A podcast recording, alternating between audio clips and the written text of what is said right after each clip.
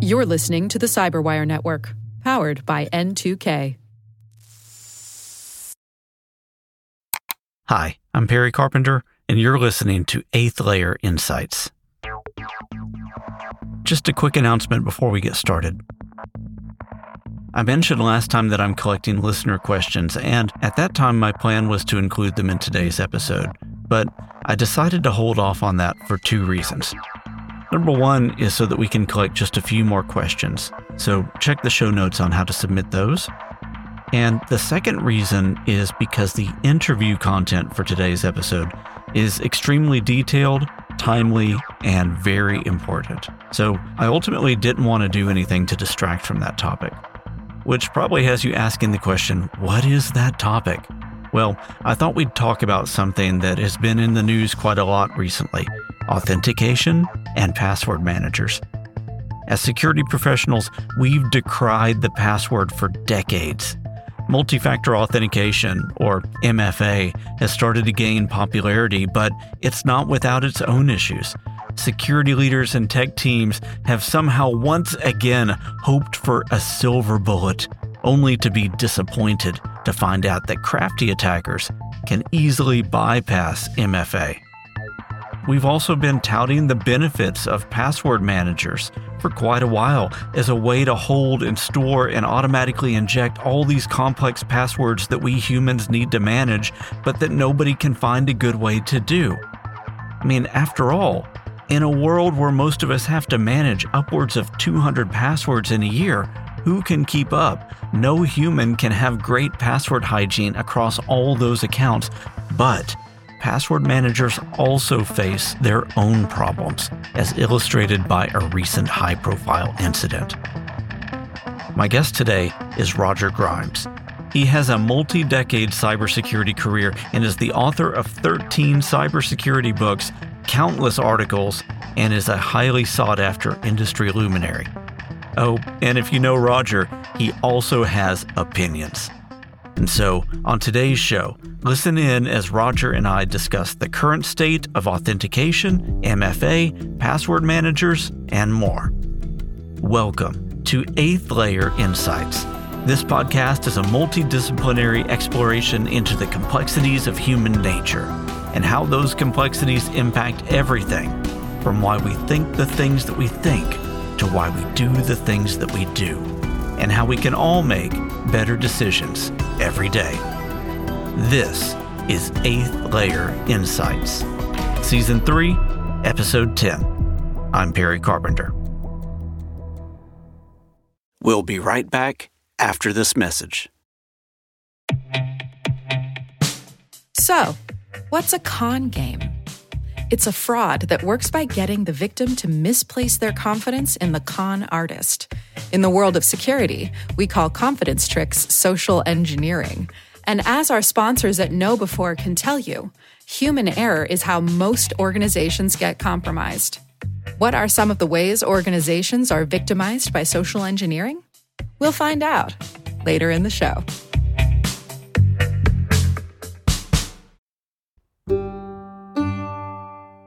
As I mentioned in the intro, today's guest is Roger Grimes.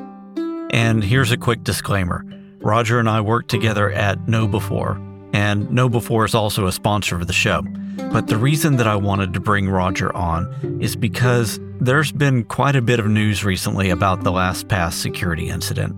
And that's naturally caused people to question the validity of password managers we are weighing the risk of having a keys to the kingdom problem with the reward of having a system that can create, store, and automatically inject complex passwords on a user's behalf, doing something that we mere mortals are not good at.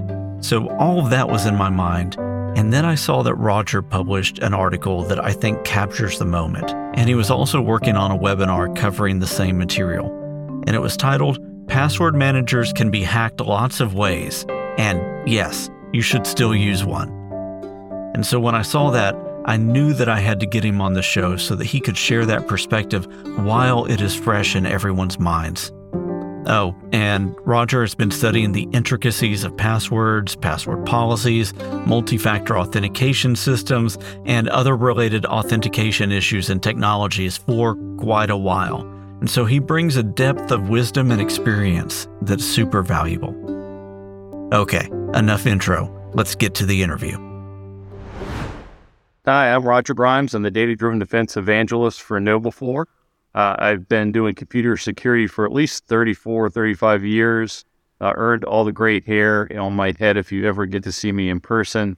I've written 13 books and probably 1,300 magazine articles on cybersecurity. My first book uh, was an ebook on passwords and password hacking for Windows and wow. .NET magazine many years ago. So so long ago that I can't find a copy of it to even post to show people. But uh, so I've been talking about not only cybersecurity but password security for for decades.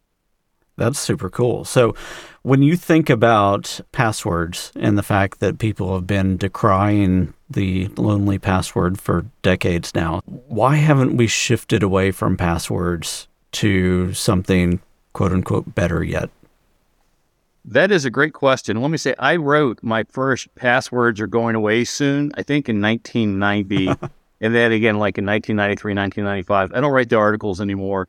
I think uh, I, I think passwords are going to be with us at least another decade, if not decades, if not forever.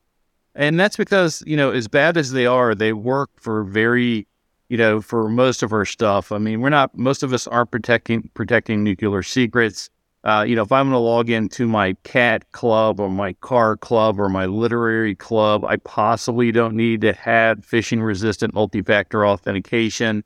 Uh, it works with everything, nothing that replaces it. If you added it up, also all the things that replace it multi factor authentication, passwordless, passkey. If you were to currently add up everything possible that would be not a password to securely authenticate, it probably wouldn't cover 2% of the world's websites and services Hmm. Uh, and you know, every time they keep talking about passwords are going away, it makes me want to invest in a password manager company. But the reason why that they're around is that they, they kind of work. I mean, I don't know about you, Perry, but I've seen two year olds putting in small passwords on their parents' right. phones to like buy apps, and I've seen 99 year old women in nursing homes putting in, uh, you know, passwords. You know, so young and old can use them. They, you know, they work kind of well uh, you know, I've been using password forever, and for the most part, they haven't caused me any problems, but they, they certainly are a big, big problem. And ultimately, one day, if we can get rid of them and go to something like zero trust or passwordless or you know whatever it might be if we could go to something that's frictionless which means the end yeah. user doesn't have to do anything you imagine you turn on your device and you do what you want to do without being encumbered if we can get there one day that would be a great thing but I think we're decades away from that. Yeah. So part of this, as you said, is it it kind of works. I think there's another bit in that it's probably just easy and known. It's something super easy to implement in code because if you can write a form, you can you can ask for a password, which also means that the reverse of that is one of the reasons that we're not getting away from passwords is because it's a little bit unfamiliar and it's a little bit harder to implement from a technical perspective or from a societal expectation perspective. Do you think that that's somewhere near the ballpark? I, I think, yeah, I think you're spot on. I think that's a really tremendous observation. And matter of fact, there have been some really good studies by some top level universities looking at the usability of different things, tokens, biometrics, that sort of stuff. And it's amazing if you take like there was this great study. I forget whether it was Columbia, Harvard, or Princeton. I forget now. It's in my book, Hacking Multi-Factor Authentication.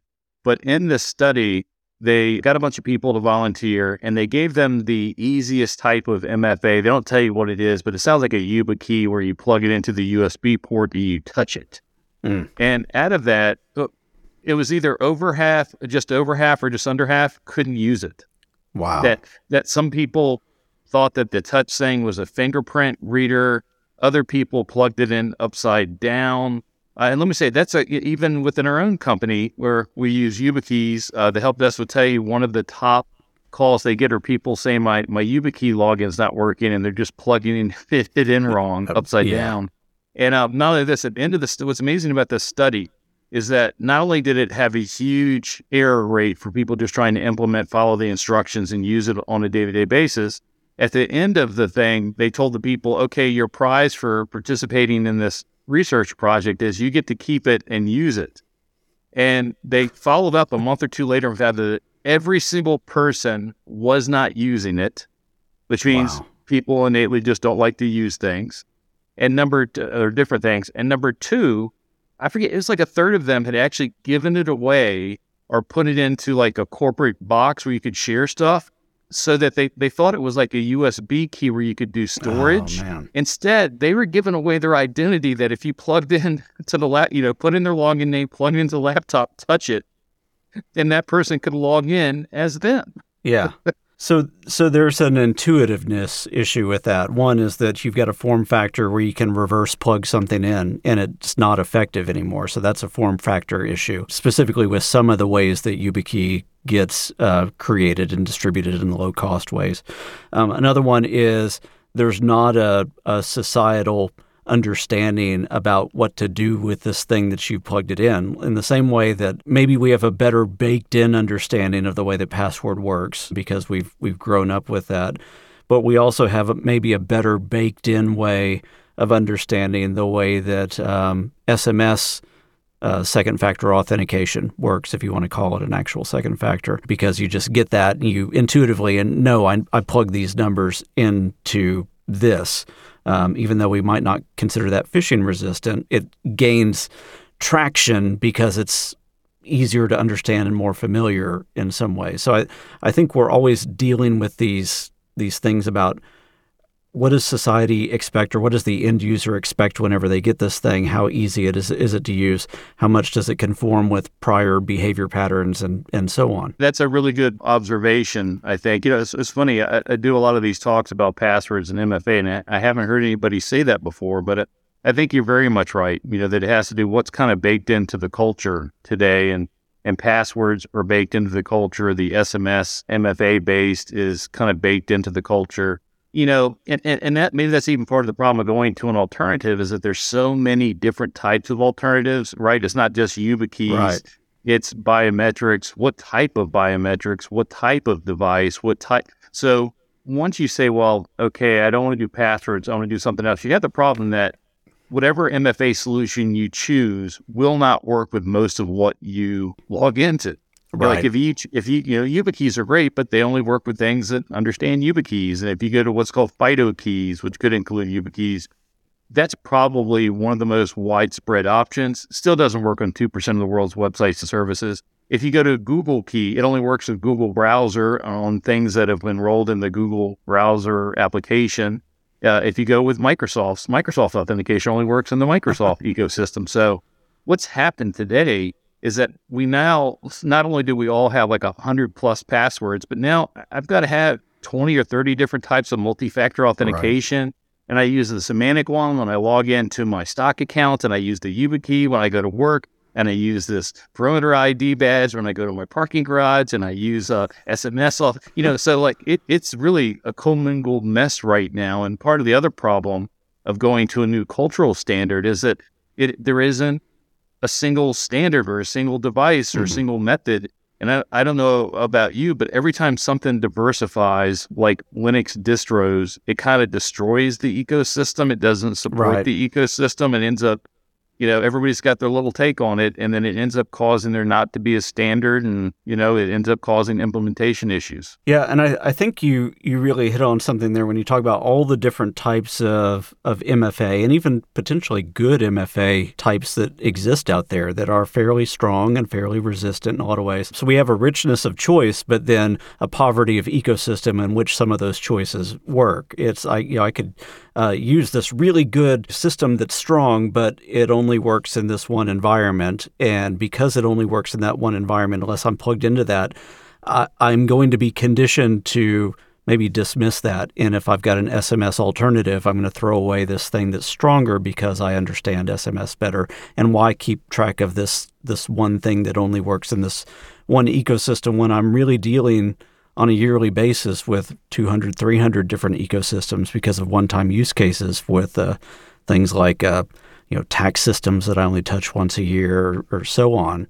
Um, so how do we how do we start to solve this? You play a part in a lot of different pivotal discussions on how people are trying to solve this. How do we move this in a more positive direction? I think we're finally getting a few. If we're talking non-passwords, I think with mm-hmm. password, really the answer is becoming if you have to use passwords that, that you should use a password manager and there's a lot of debate around that but and i hope we can get into some of that today yeah. but uh, if you talk non-passwords i do think you know the best thing would be that let me say i don't like government interference but it'd be great if some government god global internet god's like you have to use fido keys or you have to use right. pass keys or you have to whatever it is that would be the best thing and that's never going to happen but I do think that we are going to have, you're going to see, pro- there's a new standard out. It's kind of pushed by FIDO, uh, which is FAST, what Fast ID Online uh, Alliance.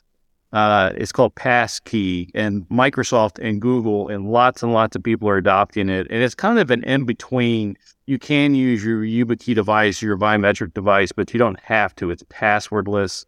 Mm. I, I, there's a lot of passwordless options out there, but I think that the Passkey probably is going to have one of the faster, stronger adoptions out there, uh, and anybody can participate in it. It's just the problem is you got all these, you know, tons of websites that aren't going to participate. But I do think you're at least going to. I think you're eventually going to come down to kind of like the FIDO option, the passkey option, uh, and then we're going to see different biometric options. But I, I think we will, will see some consolidation in the biometric industry and the password industry. And you always have a hundred different flavors, but I think we are going to see certainly around pass keys and FIDO, they're finally starting to make some some good movement in there. But then the question, you know, comes: What do you do? What do you do with all the passwords you're still going to have? Right. Well, and and when it comes to adoption of one or more of these potentially good options out there when it comes to an MFA way of approaching this. You do have uh, large ecosystems like Amazon and potentially even uh, Microsoft Azure and others that are saying in order to access these systems, you have to use one of these devices. And I think that is probably the the the private enterprise version of a government regulation is we have all these people who have bought into these. Um, there, there's only a few ecosystems like those that exist out there that are widely used. Uh, AWS, Azure, you've got Google, you've got you know maybe a few others that serve specific industries that are out there, but it's those moves by private enter- enterprise that are saying we need to be able to start to address this because of the huge vulnerability surface that exists if we don't start to do something that's at least going to move potentially a part of the population, right? The people that are more techno savvy that are that are likely to to need to use those back end systems. D- does yeah, that move no, the no. needle at all, or, or no? Because that's that's one segment of the population. It's not the consumer population that's you know dwarfs this uh, this other ecosystem. Yeah, I mean, you definitely have Microsoft and Google and lots of Amazon Salesforce. If you're going to be a Salesforce customer, you have to use MFA. So you're definitely seeing these larger ecosystems say you have to go to MFA. The problem is, is many times it's many different types of MFA. Again, no standard, or you have to use a particular type. And hey, I have to use that type for that thing, but I can't use that same token or or, or method for another thing. So you know, we're gonna, I sometimes feel like we're gonna end up with a collection of tokens on a keyring, you know, like a really right. big Geller's keyring that we carry around with us so we can do everything we want.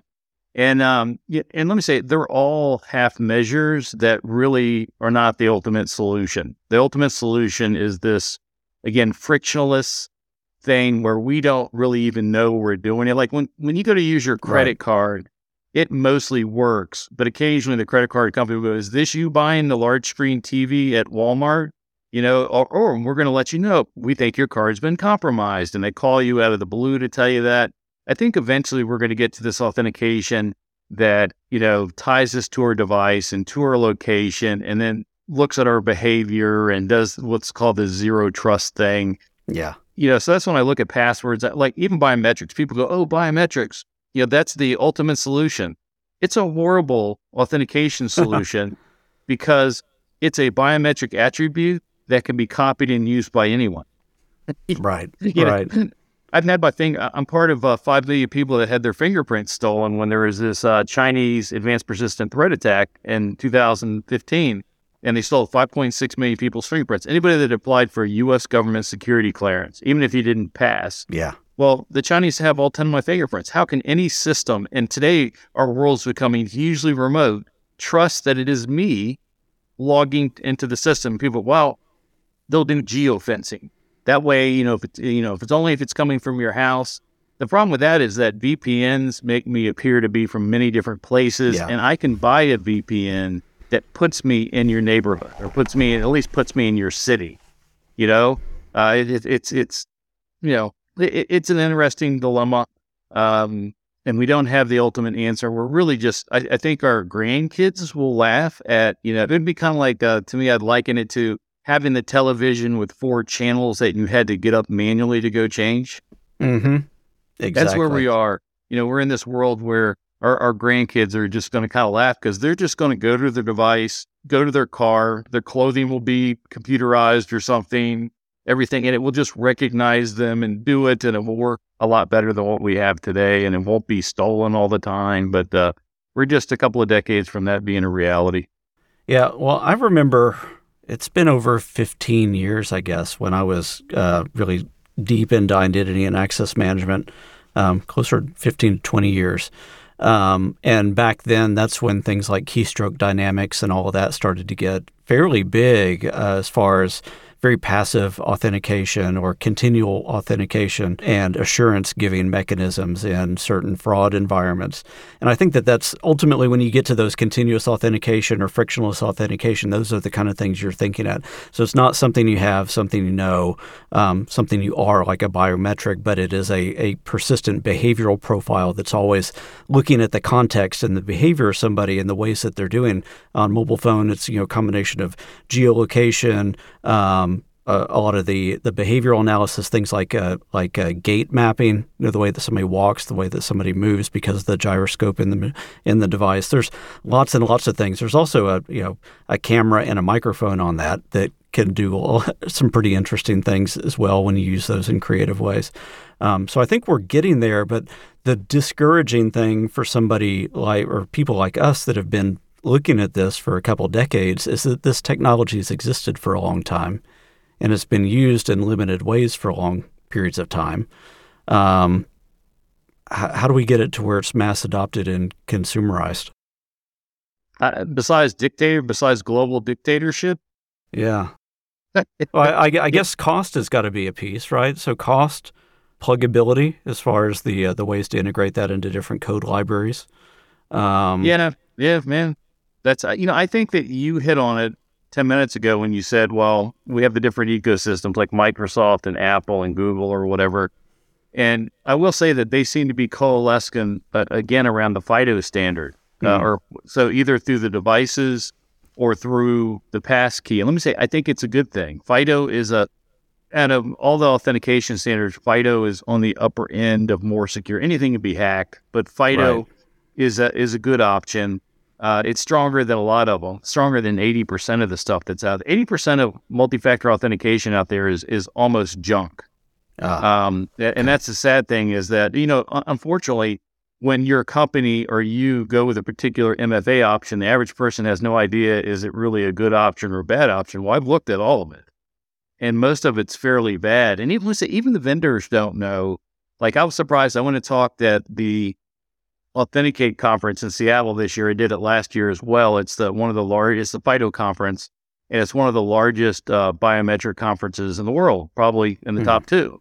And I did my standard. I, I, I, I show a Kevin Mitnick hacking video where he hacks LinkedIn's multi-factor authentication, right. you know, social engineering attack. I've been I've been showing this talk that or Kevin Mitnick's hacking demo around MFA probably for close to five years to at thousands of presentations. So I'm at this Authenticate conference. I'm talking to MFA people and MFA, mostly MFA vendors. And when I show them how Kevin hacks it, their mouth is open wide. They're just like all the audiences I talk to that are clueless about MFA. And I'm like, this is not a good sign that most of the vendors are clueless. And let me say, yesterday, vendor, I get contacted by someone trying to show me their new incredible multi-factor authentication passwordless option almost every day, if not five Right. times a day. and I have to blow them off. And they're mostly junk and they've not sold them to anybody, but uh, you know, sometimes they'll wear me down. And this one person had worn me down. They were trying to show me their five factor way to authenticate someone. And like, it's, you can't be man in the middle. It can't be man in the middle. And we're FIDO. by the way, if you're FIDO, you can't be man in the middle, uh, at least by this traditional Kevin Mitnick attack I talked about, which is just where someone sends you a phishing email, gets you to click on a rogue link. It takes you to a fake website, which is a man in the middle website that then takes you to your real website, but it's able to capture and interact with anything you type. And in doing that, they can capture your MFA credentials yeah. or the, the access control token that you get when you successfully log on to a site. They capture that and then take over the session. Well, FIDO prevents that.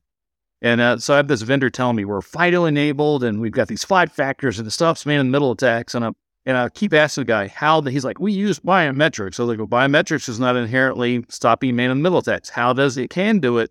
How are you doing? And, and, and, and in the end, he does. He goes, "We're using post quantum encryption." I just laughed. You know, I guess he didn't know that I've written a book on quantum right. cryptography and post quantum encryption. I was like, I was like, quantum encryption has nothing inherently in it that stops man in the middle attacks. It can be used to stop man in the middle attacks, but just because you're so after he got through talking and showing me, uh, and always, I like these guys, I like this company, but in the end, their solution did not stop man in the middle attacks. So they're right. selling it and, and they're saying, oh, we're FIDO. If you're not stopping man in the middle attacks, you're not FIDO.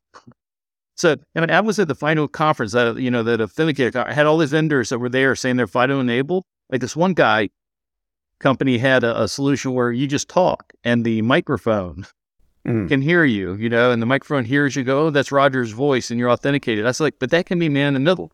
He's like, right. how can you do it? You know, I'm like, because it can record your voice and replay it. Uh, and another one said, "Oh, we use non. You can't. The humans can't hear. We use a frequency that your PC speaker can pick up, but the humans can't.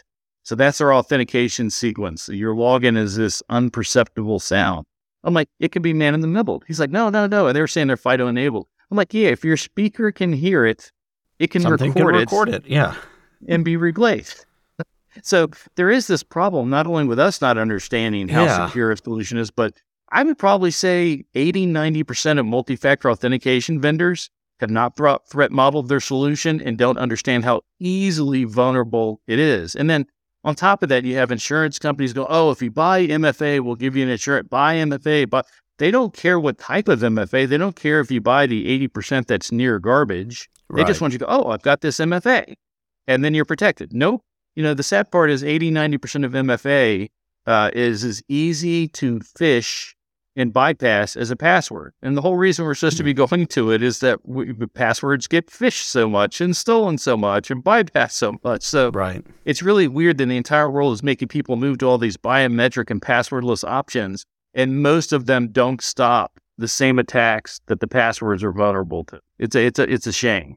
So the the thing that I'm I'm hearing about the the vendor community here is that we have a, a quote unquote security vendor community that doesn't necessarily know how to think like an attacker yet, and they're not doing adequate threat modeling against the different products that they're bringing to market. But then they're making the grandiose claims of they know enough, enough of the, the threat landscape to say, man in the middle or a certain type of attack. But then when you really get down to it, they don't understand what a replay attack is. They don't understand a lot of the, the, the cutting edge technologies or, or even fairly ancient analog types of ways of, of dealing with, you know, doing these things. So, what do we need to do about the vendor well, community? You ready for this, Perry? It gets yeah. worse. Most of the top cybersecurity leaders don't understand it I, uh, the, over this last year, I went to the largest conferences, Black Hat, RSA, whatever. Yeah. And every day at the major big conferences, industry luminaries, who many of whom I love and trust, said, "Oh, you should use multi-factor authentication because it stops 99% of mm. hacks." I was like, "What?" Because the reality is, the best MFA only stops maybe 50% of attacks most MFA only stops 10, 20% of attacks. But right. you've got people that should know better. You've got people that are leading the country, leading the largest cybersecurity organizations that are telling other cybersecurity professionals if you use MFA, it stops 99% of attacks. And if you're sharing that message and they're resharing that message, when all these companies and people go to MFA, they're shocked when all of a sudden they still get hacked. Yeah. I, I, like I think you're actually putting them at a disadvantage because you're telling them that this you, when you say it stops 99% of attacks, they're hearing 100%. and like, "Oh, I get this I get this MFA and it stops it. I don't I won't be hacked anymore." I think that's far more dangerous than telling someone, "Hey, you're using a password and it can be stolen." Like if I'm at least giving you the risk, I Yeah. think you're at least trying to be somewhat protective. But when I show people, when I, I, I go around doing these hacking MFA conferences, uh, presentations all the time, when I show them how easy their favorite MFA solution could be hacked, their mouth drops open because they've been told by the vendors, use this and you can't be hacked, or Right. 99% can't be hacked. And it's not true. I think it's like dangerous. It's like telling someone that's new to driving cars, hey, as long as you have, as long as you, you know, keep one eye on the road, uh, you know, you can just drive and you're probably and use seatbelt. You're probably never going to get an accident. You know, it, it, it it's more. Da- Yeah. We're literally intentionally instructing people to do things that that are are far more risky than they're being told. The equivalent that I'm thinking of is that uh, it does do something. I mean, we're unintentionally giving people a false sense of security when we make statements like 99%. But at the same time, there there is some perceivable good maybe in that it's it's equivalent to putting a lock on your door. It's going to stop the opportunistic doorknob jigglers that see if there's an, an easy to penetrate barrier. But it's no guarantee against anybody that wants to spend a, a minute or two on that doorknob. Well, well not, and not in. even that anymore. It used to be that's so. It used to be the the conventional wisdom was well, if I use any MFA, it's putting down the really broad generic attacks, Mm. and it only becomes a problem when I'm targeted. The problem is in the last couple of years, all the automated attacks, like the biggest, most Ah. popular phishing kit, is now MFA intercepting. So you don't have to be Kevin Mitnick to perform this hack. It's built into all the tools and all the malware and all the mobile malware. You know, it moved. And let me say this. So, so I'll, I'll be clear about what MFA does.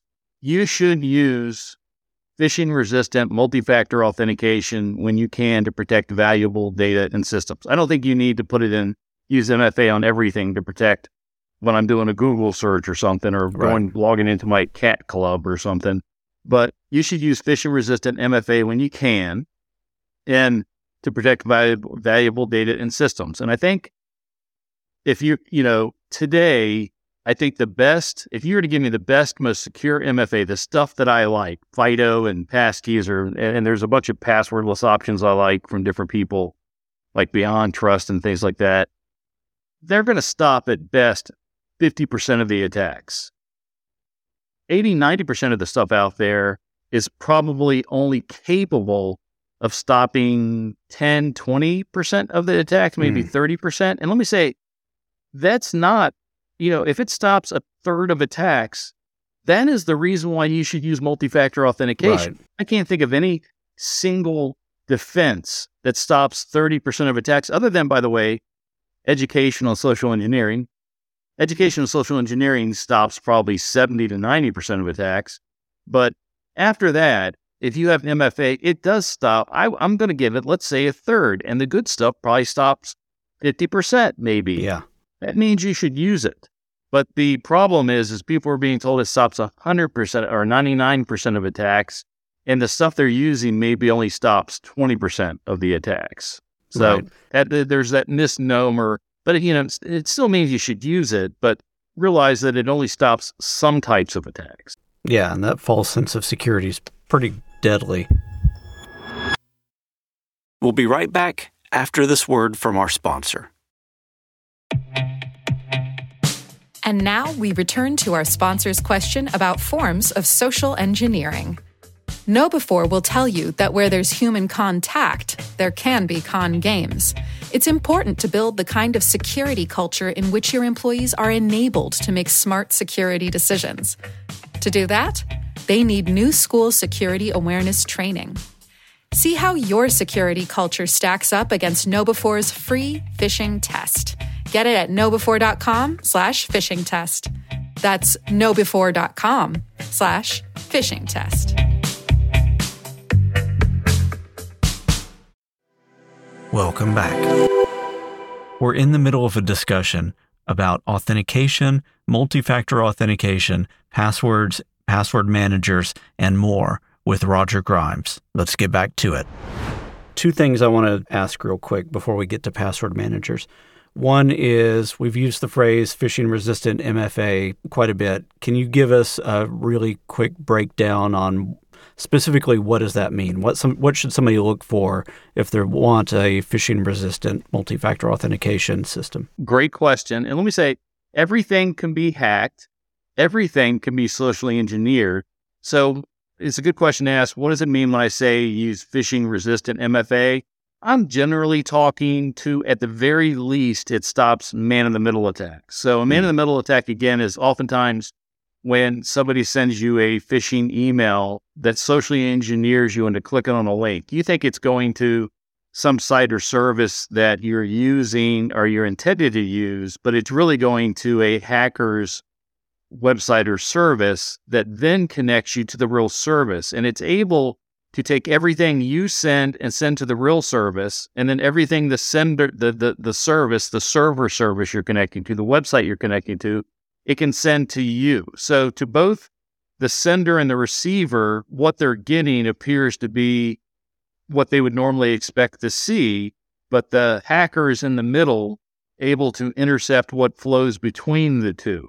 Uh, even if you have TLS, you know, HTTPS enabled, uh, they can because they can have that you know they can have that enabled to their website, and then if you don't notice that the URL is bad, because Let's Encrypt mm-hmm. allows anyone to get an SSL or what's called a TLS certificate today, but if the the the victim doesn't realize that the link is different, while the server side doesn't know that the man in the middle website isn't the customer right, or isn't right. the client.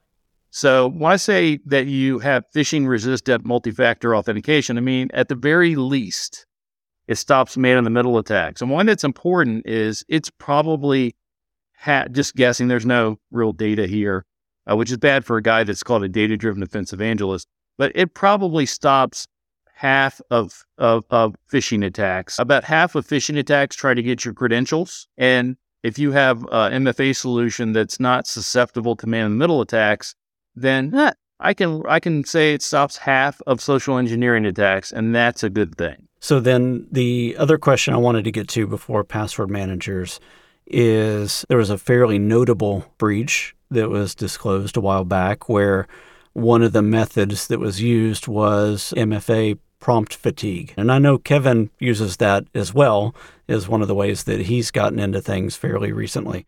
Talk a little bit about what's the problem there? How does that happen? And then what should people do in order to potentially mitigate against that? Great question again. And let me say that push based MFA, so push based MFA is a type of multi factor authentication where you get prompted either on your phone or your device to go, hey, uh, are you logging in? Yes or no? Do you approve this login? Yes or no? And it typically gives you some other information. It'll tell you sometimes the service that you're logging, into, the service the application you're logging into, it will tell you your IP address. It will many times tell you your physical location by city.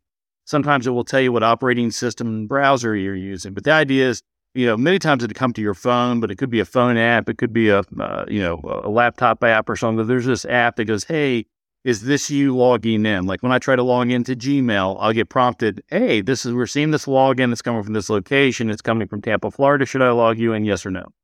And when I first learned about uh, push based MFA, I thought, man, this is a great solution because it, it, it gives you information that's useful that, you know, and you're approving right at the time when you're doing it. And so in my book, Hacking Multi-Factor Authentication, which I think came out in 2020, uh, I said, oh, I like push-based MFA. But it turns out that a non-minor percentage of people, and again, I'm making this percentage up, but it's it is probably around a third of people. Uh, this is what we can, you know, you can design a system, and until the humans really are interacting with it at scale, you don't know how humans are going to react. But it turns out somewhere around a third of humans will approve a logon prompt that they did not initiate, which is amazing. And I, I got called in to consult. Uh, this company had lost uh, it, 25, they had to pay $25 million to ransomware. And their CISO was the one mm. that approved the prompts, even though the prompts said it was coming from Russia. And Ukraine. It kind of switched between the two locations. Yeah. And then the attacker got on and put ransomware and held for ransom. But they were interviewing the CISO and said, you know, why did you approve over 80 prompts that were coming from Russia? And they said, listen, I was just told that when I got this prompt, that I was just supposed to say okay. And I was like, what? Whoa. You know, so first of all, you got a fairly cybersecurity knowledgeable person. I thought, is you know, I get it. Uh, you know what happened is IT is trying to switch them from passwords to this push based MFA, and they're just trying to get people how to use it. And they're like, hey, when you get this prompt, just say yes. And either they didn't, they didn't, that either they told the person you should say no when it's not you, or, Right. or they assumed anyone anyone would know to say no.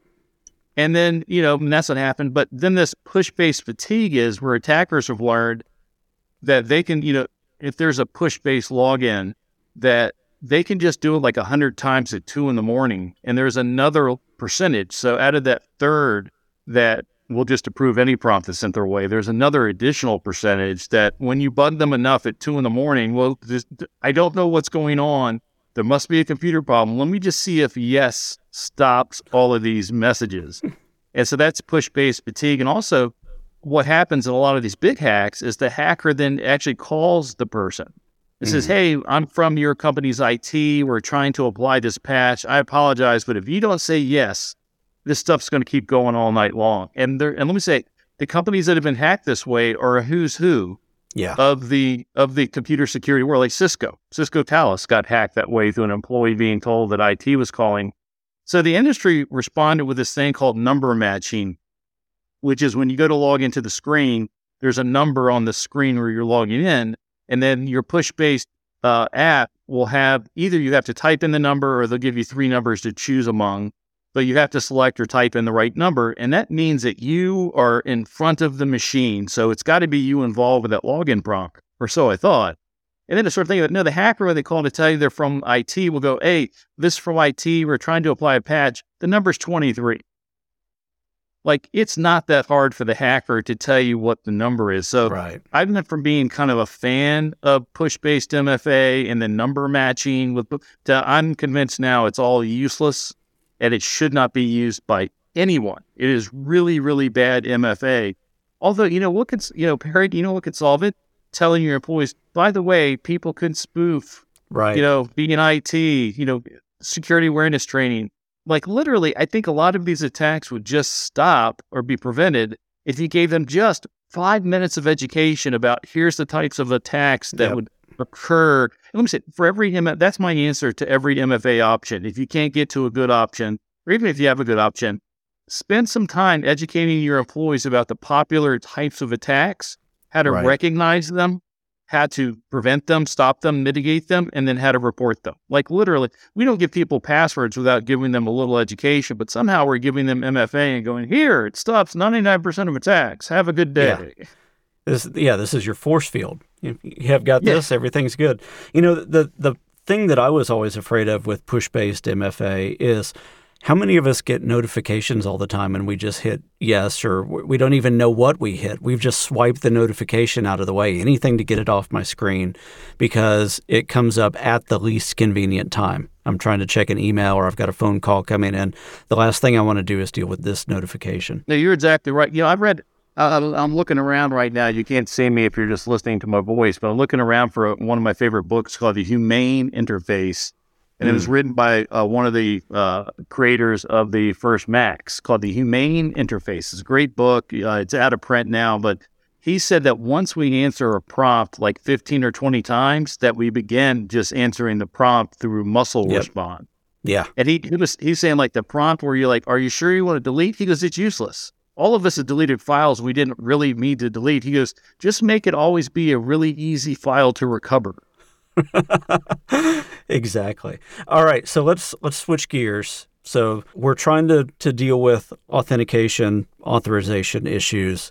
Um, we've been grappling with it in different ways for the past couple decades. We know that people now are having to juggle literally hundreds of passwords every year. Passwords are extremely vulnerable. They end up in data dumps everywhere. They fuel even more attacks. one of the primary ways that we tell people, oh, you can you can start to get a handle on this is through using something like a password manager because we don't want you to continue to create and propagate really bad passwords. We want you to have stronger passwords, longer passwords, ones that are harder to decrypt using mechanized methods of, of uh, trying to crack those things. And uh, password manager is really the only human friendly way of doing that right now. But there's a potential keys to the kingdom problem. And um, we've seen that keys to the kingdom problem surface a couple times recently. So, give me your thoughts on password managers. Where do they fit in? What are the strengths? What are the weaknesses? And what's your advice there? Okay, well, so my, my quick short advice is everybody should use a password manager. Awesome. And the reason why is that the average person only has a handful of passwords, or, or maybe I think the official stats are three to 17 passwords that they reuse across 170 unrelated sites and services. Yeah. In any given year, odds are one or two of those sites will be compromised and hackers will get your password. And the problem comes is after you've been on the internet for five years, 10 years, like a lot of us, if you've been using the same password or a password pattern, like I used to think I was really good because I, let's say that my root password was frog. It was, let's say it was frog. I'd say, oh, I'm supposed to use a different password for every site. So I do frog TW for Twitter, frog I for Instagram, frog for FB for Facebook. I, I just thought I was brilliant, right? At it. I, yeah. I had a nice little algorithm. Yes. I was 170 different passwords. And well, then one day I dumped, I went to one of those, you know, password dump sites. I looked up my email address and there were all of my passwords with what was like, if I'm a hacker, I would have gone to Amazon and tried Frog A. you know, like Roger was not the password genius that he thought he was. Right. So the, the number one, pro- the two biggest risks with passwords, with just passwords in general without a password manager, are that you're going to use reshare the same password or a password pattern across multiple webs unrelated websites. That's that's the biggest risk to you on whether you're going to be hacked or not. Number two, that the password you provide is fairly weak.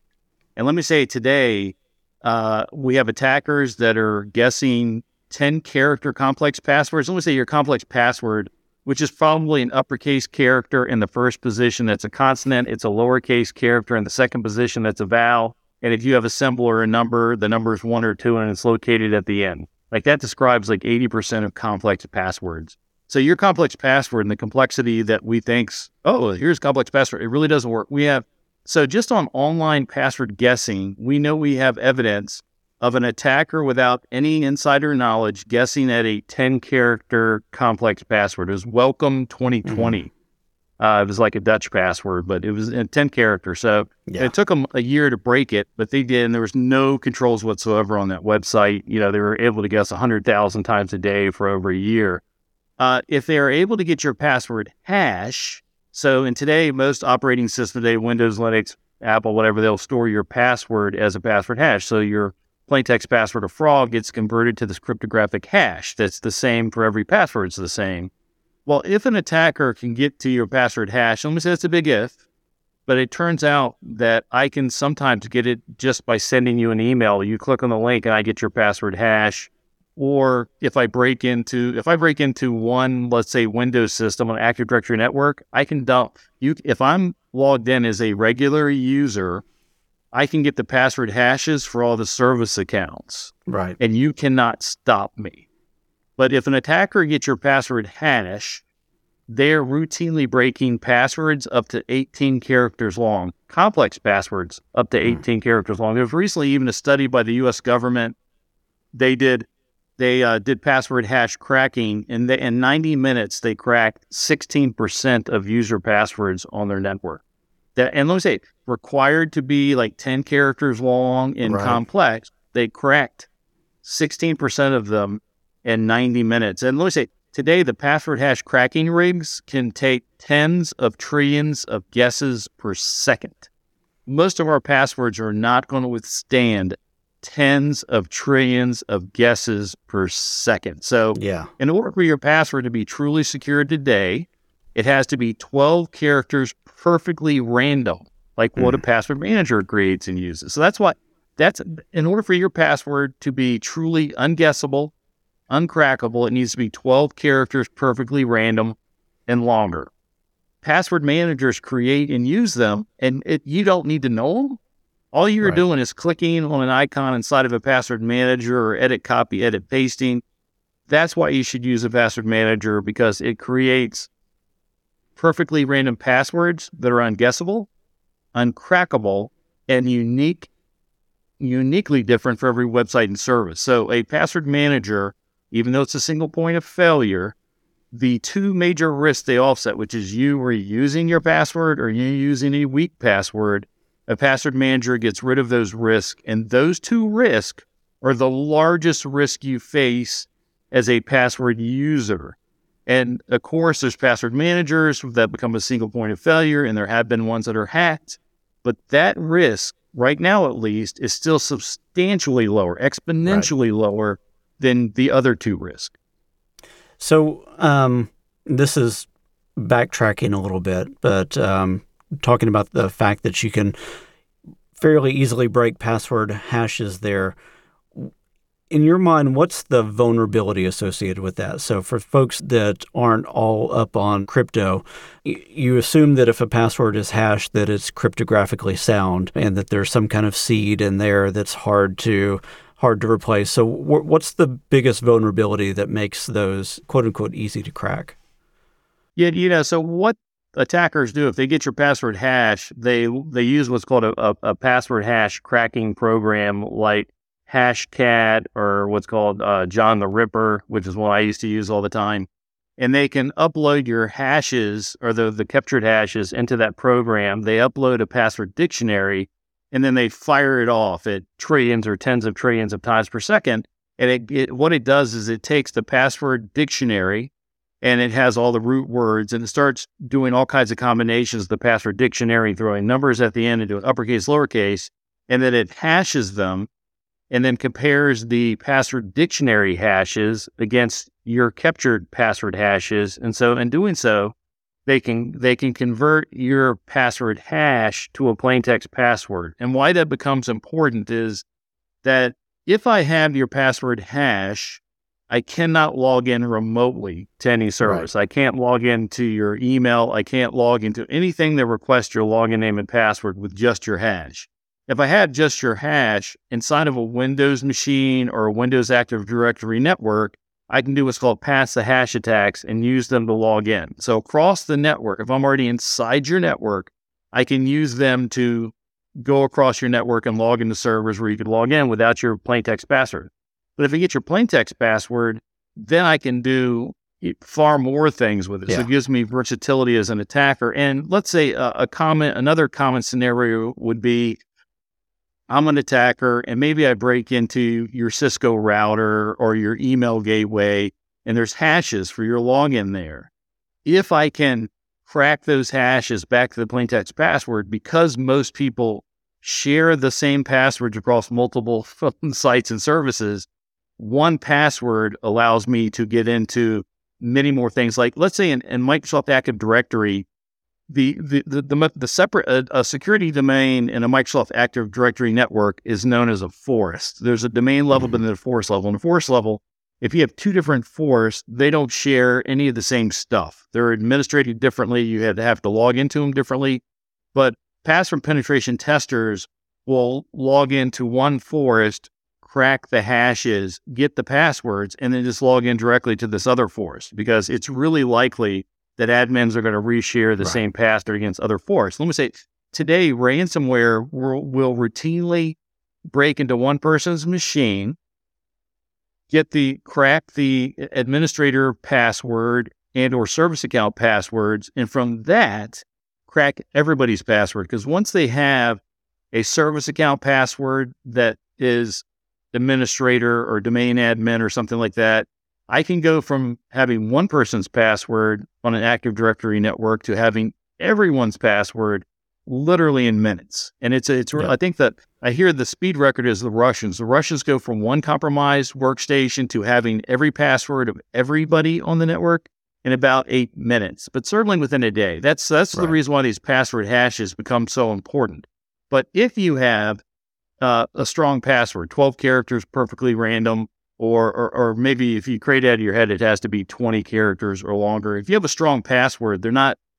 They may have your password hash, and that's a problem, but they're not getting your plain text password that gives them more more versatility to be able Right. to move to different security domains where you might reshare it.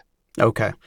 So having a really good, strong password using non repeated, non guessable types of combinations saves you from those dictionary based attacks where they're trying to bump up against your hash and do comparisons. So, are there any other things that we need to think about when it comes to password managers? Because I want to ask the same question for capturing passwords in the browser because I, I think Okay. that there's a difference. There, uh, they sound similar on the surface of it, as I'm putting all my passwords in one place, but there's a degree of sophistication difference, right? People say, "Is it all right if I use my password, my password on my browser's password manager or my operating system password manager?" Like, well, it's better. It's better to use a password manager no matter where it's located than it is for you to reshare weak passwords. So, I'm if you if that's your alternative, you're telling me that if you don't use your browser password manager, you're going to use weak passwords everywhere. I'd rather use your browser password manager. But the problem with those is twofold. And number one, my number one problem with browser based password managers is every hacker and every malware program out there stealing passwords immediately dumps your browser. Like that's what they do. And they and let me say they could do it against the password managers, but so far I don't know of malware that does it and and or hackers that quickly do it. And there's a chance if someone if a hacker breaks in and your password manager is not open, there's a, that at least prevents them from immediately getting to your passwords versus if it's in your browser, it's probably going to be automated and they steal all your passwords out of your browser within the first couple of seconds of compromising your workstation. So Right. uh, standalone password managers are better just because the companies usually have a focus on one product. They have more feature sets. Like uh, my password manager will let me know immediately when they're when one of my passwords has been compromised. Uh, like they're like, oh, I got a face. They're like Facebook's been hacked. You need to change your your Facebook password. I remember I was looking on Google or Bing trying to find out Facebook's been hacked. Well, it didn't come out till like four or six hours later that Facebook had been hacked, but the password manager people knew it and it Oh, built that alert into the, were able to send me an alert. Or they'll tell you when your passwords are weak, or they'll tell you when you're resharing a password or password pattern. Um, you know, or you can do secure notes. Like in a password manager, I can Yeah. put secure notes. Like I, one of the things I do is I put if I die. I have a I have a tab in my password manager going if I die, and one's for my wife and one's for my kids. And I've actually sent my kids my secret key. I split key it. I took my master password from my password manager, and I split it in half and sent it to each of uh, my kids. So they have to get together to uh, steal all my money. Hopefully, hopefully, hopefully they like me. But my wife knows that if I die, she can go to a tab on my password manager, and it has a list of all of our retirement accounts, uh, Nice. our lawyer, you know, all the important fiduciary information and who she should call. And the same thing for my kids if me and my wife die. And I like that that's there. Well, that that's Yeah. very difficult to put in a browser password manager. But if you want to use an OS based password manager or you want to use your browser based password manager, sure, that's better than using the same shared weak passwords everywhere. So there's a, a perception among some that in the browser that the the encryption or the hashing is weaker or non-existent. Can you know what what security mechanisms are browsers using to protect the passwords that are there? Well, you know, it depends on it depends on the browser. They're actually using fairly good encryption, industry standard accepted encryption with good key sizes, but it's not implemented as securely as most standalone password managers. And meaning by that, like uh, let's say 1Password and LastPass, probably the number one, number two. They're the Yeah. two most popular out there standalone. Well, OnePass has not only the master password, but it has a master key that's this really long digit number and you're not going to steal that password manager and get to the passwords unless you know both the master password and the, the master password key, which they tell you, hey, get it off this system. But then it's encrypted and it's sent securely using public private key encryption to the 1Password people. And, the, and all Right. your information is encrypted in the cloud, but by multiple keys, not only your master password key, but this secret master key, which is not even they don't know. It's an Hmm. offline thing. If you lose that, if you have not backed that up and stored it somewhere, probably off your computer, you could be without all your passwords one day. Although then that's what we're saying. If if you if you get locked out of your password manager, which does happen to people, the worst case scenario is you got to go around and reset all your passwords from all your websites. That's Right. that's that's not great, but that's not like you've lost your money. right. You know, you yeah, have to not go the end of the reset world. my password, reset my password. But um, so you know, most of the browsers use good encryption, but it's the additional security mechanisms using that same security that the the standalone password managers do. So you know, again, I I- wouldn't say that it's that they're using weak encryption. It's just that the password, uh, not all of them, but some of the password man standalone password managers are using that same encryption, but in better and additional ways. Two really quick questions. One is if you hear that your password manager has had a breach, what do you do with that information? Uh, do you Yeah. not trust that password manager anymore? Um, and then the second question, you can just kind of freeform off of that, is what one last piece of advice related to passwords or authentication do you want to leave the audience with? So I'm going to start with the second one first, maybe if Yeah. that's all right, Yeah. which is that way if you tune out because I talk so so much every time you ask me a single question. But uh, you know, I think your password policy should be that you, you use phishing resistant MFA when and where you can to protect valuable data. And if you don't know what's phishing resistant or not, follow me on LinkedIn or email me at rogerg at knowbe4.com, rogerg at knowbe4.com, and I'll send you a paper that shows you all the ones that I know that are phishing resistant. So you should use phishing resistant MFA to protect valuable data and systems where you can. Where you can't, you should use a password manager to manage your passwords. If you ever create a password out of your head, it needs to be 20 characters or longer.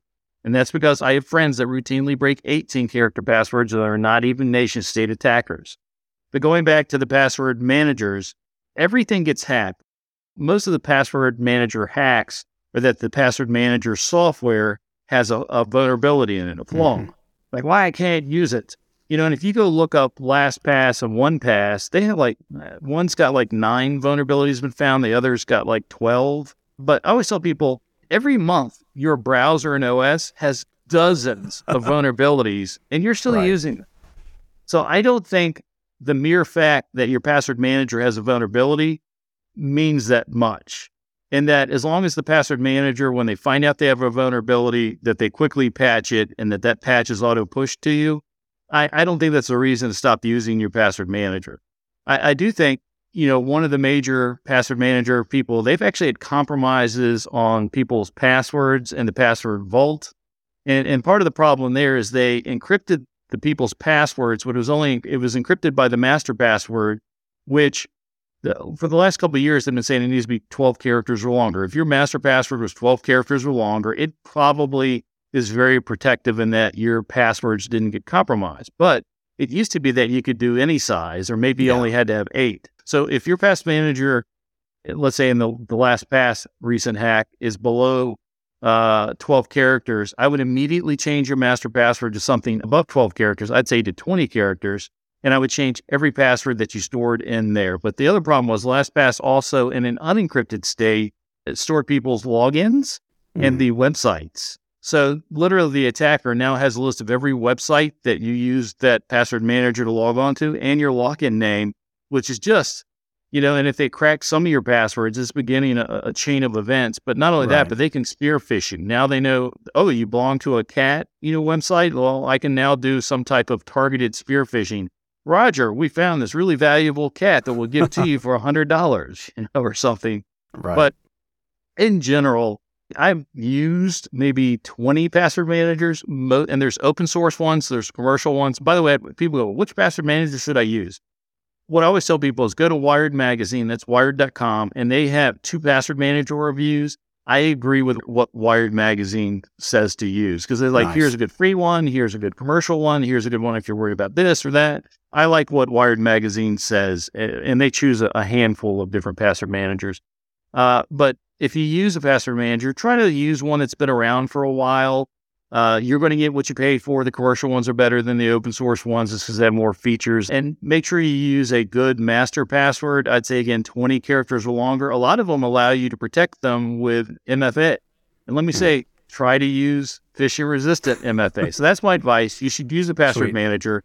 If you want to have extra protection, use MFA to protect it. And let the password manager create strong, different, unique passwords for all your websites and services. If you have to create a password out of your head, it should be 20 characters or longer.